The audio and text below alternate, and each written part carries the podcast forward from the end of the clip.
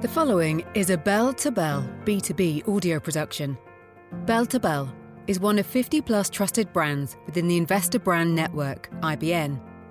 As a multifaceted financial news and publishing company, IBN uses its network of more than 5,000 key distribution outlets, as well as other corporate communication tools, to introduce public and private companies to a wide audience of investors, consumers, journalists, and the general public. Our reputation for highly efficient communication strategies is based on the experience and relationships our team has in the space. It is Investor Brand Network's unwavering commitment to connect the investment community with companies that have great potential and a strong dedication to building shareholder value. The following interview may feature a client partner of Investor Brand Network. IBN may have been compensated for the production of this interview. Please be sure to read our entire disclaimer for full disclosure. Thank you. And here today is your host, Stuart Smith.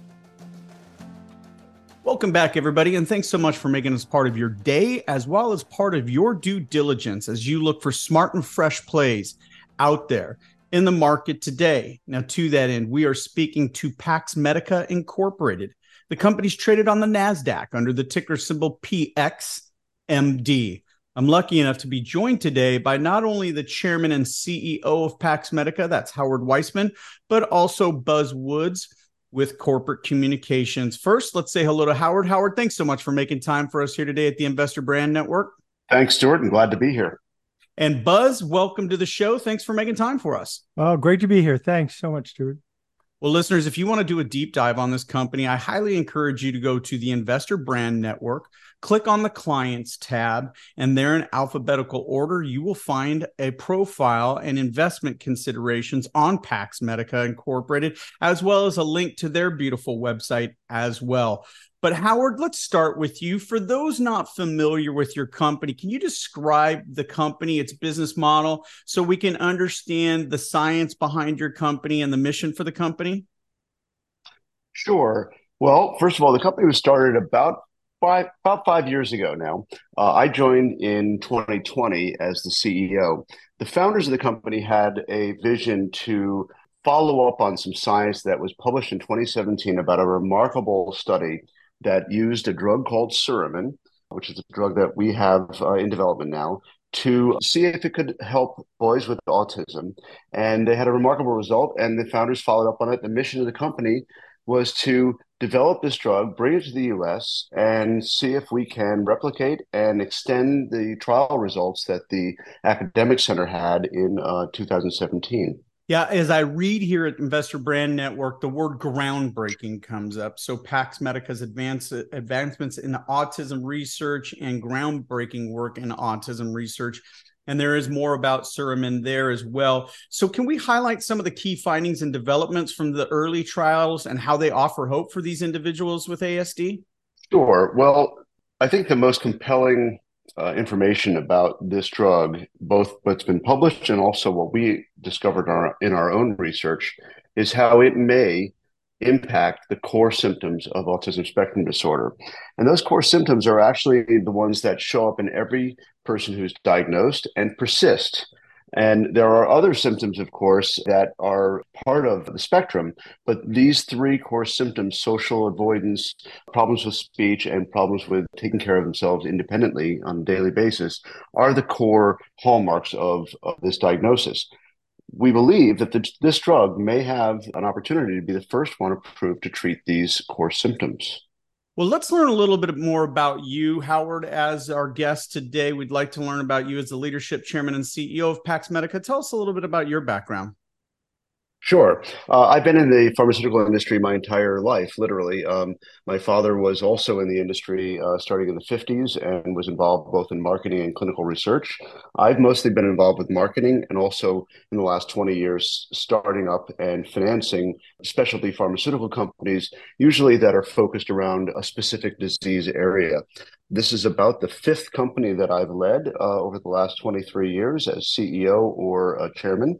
But prior to that, I worked for about 15 years in large pharmaceutical companies, splitting my time between Merck, where I began my career, and also at uh, Parke-Davis, Warner Lambert, where um, where I finished my career as corporate pharmaceutical person and began my entrepreneurial career. Uh, my background is in science. Um, I have a chemistry degree. Um, I studied graduate level chemistry uh, before deciding to go into the industry formally in the late 80s. Well, very good. Well, I'll ask both you gentlemen this. I mean, obviously, your company's commitment is to addressing these unmet medical needs in autism spectrum disorder, but there's also been other products in your pipeline. So let's look back at 2023. Here we are in calendar Q4 of 2023. Howard and Buzz, what do you see as some of the major uh, milestones the company's been able to achieve, uh, advancements in your product pipeline, as well as collaborative initiatives? I know you've been working with the Brain Foundation as well, Howard.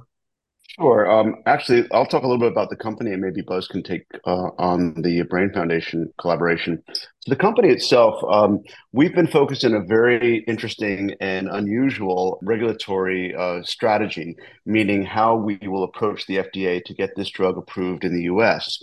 Um, which we are using in autism spectrum disorder, has also been used for over 100 years to save people's lives who have been infected with a deadly, rare uh, tropical disease called Trypanosoma brucei rhodesiense. We also call it human African trypanosomiasis or African sleeping sickness, HAT for short. This drug is the only drug that treats and can save the life of somebody who's been infected in, uh, in what they call stage one. And we're using the exact same drug for autism. However, we can have the drug approved by the FDA by um, carrying out studies in this rare tropical disease and presenting those to the FDA as part of a new drug application for the indication of treating that infection. Once that's approved, the drug will be available here in the United States. Pax Medica will have the right to sell that drug to anyone for any reason for a seven year period without any competition. And then following that, of course, we have patents and new formulations of the drug, uh, provided that it succeeds in its clinical trials. The most important thing that we did this year was to complete the primary efficacy trial for human African trypanosomiasis HAT. And we did that in Africa, where all of these cases um, are usually found and treated. And so we've got all of that data now collected. We have a lot of background information the FDA required as well. And we're meeting with the FDA in the next few weeks to discuss when we might be able to to submit this new drug application for them to review for approval. We're hoping to be able to do that next year. So, Buzz, if you would tell us about the collaboration with the Brain Foundation. Yeah, um, so we have a, a, a, profoundly strong relationship with a group called the Brain Foundation, which is a support group for families uh, that are dealing with autism. A person named Sarika Agrawal, who is one of the founders of the Brain Foundation, uh, is in regular communication with us, and and in fact, we are gold sponsors of their upcoming uh, symposia, the Synchrony Symposia, that's coming up in a couple of weeks, which is a gathering of researchers in the uh, field of autism. And the beauty of that is that you know they they share with us very liberally uh, the things that they found and discovered, but what they really do for us is give us a sense of the real world of people living with autism and trials and tribulations that they face. And that helps us in you know sort of steering the organization and and and really helping us keep an eye on the importance of what we are doing. Uh, as Sarika has said to us in the past uh, you know if we can if we can move these children uh, an inch we're moving them 10 miles uh, any anything we can do to benefit them is is a very important to us. So really what they do is they they give us access to the real world of people working uh, living with uh, autism on a day-to-day basis and it's a great relationship. Yeah it sounds like it and it adds the human element into what we do here even when we're talking about a company that's a public company that is dealing with real humans though. So not only uh, listeners could this investment be good for your portfolio but it's also good for the soul when you think about the end user and what is going on here with Pax Medica. So, Howard, back to you. Looking at 2024, uh, you know, can we look to the future a little bit? What would you say operationally you'd like to see Pax Medica achieve? Well, our highest priority right now is twofold. One is to continue the work that we're doing to support the uh, future trial in autism spectrum disorder We're hoping that sometime in next year, we will be filing an investigational new drug application to use Suramin, PAX 101, in a large scale trial here in the United States. We expect to be able to file that once we have compiled all the appropriate data. That has a, it's a separate track than what we're doing right now with the FDA, but it's but it is related because of course it's the same exact drug. So that's the other important thing that we're working on. We are making Suramin Pax 101 now in a in a commercial grade and a commercial quantity, and we're preparing to be able to have enough available next year so we'll be able to not only start clinical trials but also presuming that we have the drug approved for the african sleeping sickness we'll also have it available commercially uh, in case anybody would need it for actually treatment. So that that production of the drug has been four years in the making and i'm pleased to say that right now all of that is pointing towards um, having a drug available uh, early in 2024 well, listeners, if you're listening to this podcast and you're thinking about an investment, but you have a loved one that you feel like this may have an impact on them, I want you to go to paxmedica.com forward slash contact, or just go to Paxmedica, P A X M E D I C A dot com, and go across that menu tab along the front and you will see contact at the end there and you can fill out this form and be in touch with this company. So gentlemen, you're not only a company that is advancing its research, you're also a public company. And being a public company comes with its own nuances. So let's change gears and talk a little bit about the corporate side of things. And even more so specifically, let's talk about the public entity and the the stock and how it trades and you know in in looking at this and we were discussing before the program you've you've come under some pressure in the markets and and specifically naked shorting. Howard, what do you say to this? Well, um, first and foremost, the the the one thing that people need to keep in mind is Paxmedica is the only public company that's actually focused only on autism spectrum disorder. Even though we are working in other areas, most of the work we're doing today, including the work that we're doing for this African sleeping sickness, is all about uh, getting this drug into uh, clinical programs for autism spectrum so that people can can understand whether or not this was is going to help their uh, their loved ones. The capital markets are complex and I would say subject to uh, a lot of uh, changing regulations and changing players. These last few years, of course, I don't think it's any secret that that biotech has been hit hard by um, uh, on a number of different fronts. Uh, there's been new uh, government regulation that seems to be pointing towards restricting the freedom of companies to operate in the United States, uh, pricing pressures, of course, and and of course the uh, never-ending needs of the patient themselves. We we are always trying to work faster and harder to get uh, to the clinic, and then ultimately, hopefully, to get to the market. Um, naked short selling is a phenomenon that has um, started in the last 20 years or so. It's a very insidious process. Uh, we're starting to understand it a little bit better ourselves. But essentially, what happens is there are operators in the market who advantage of the lack of knowledge, if you will, in most shareholders, and they um, they essentially create trades which there are phantom counterparties for. So um, shares get produced, um, they get traded, uh, but they don't get delivered, and there's never a closing of the transaction. Um, this puts tremendous downward pressure on the on any stock uh, because it's not clear how many shares are out there in the float and um, and how many players are moving the stock uh, up or down in any one day. So while we've seen um, our fair share of good news, um, over the last several months, uh, none of that has seemed to have registered in the public market. We've seen other companies have the same issue. Frankly, we, we do believe that, that there is a need for greater scrutiny and greater policing uh, by federal agencies in this marketplace, but it's also up to individual companies to take action as well. And we plan to do that. We've already begun our investigation, and we plan to look long and hard about why our stock price seems to have made certain short sellers hundreds of millions of dollars potentially while taking that money literally away from the research obligations that we have set forward for Pax 101 and the company.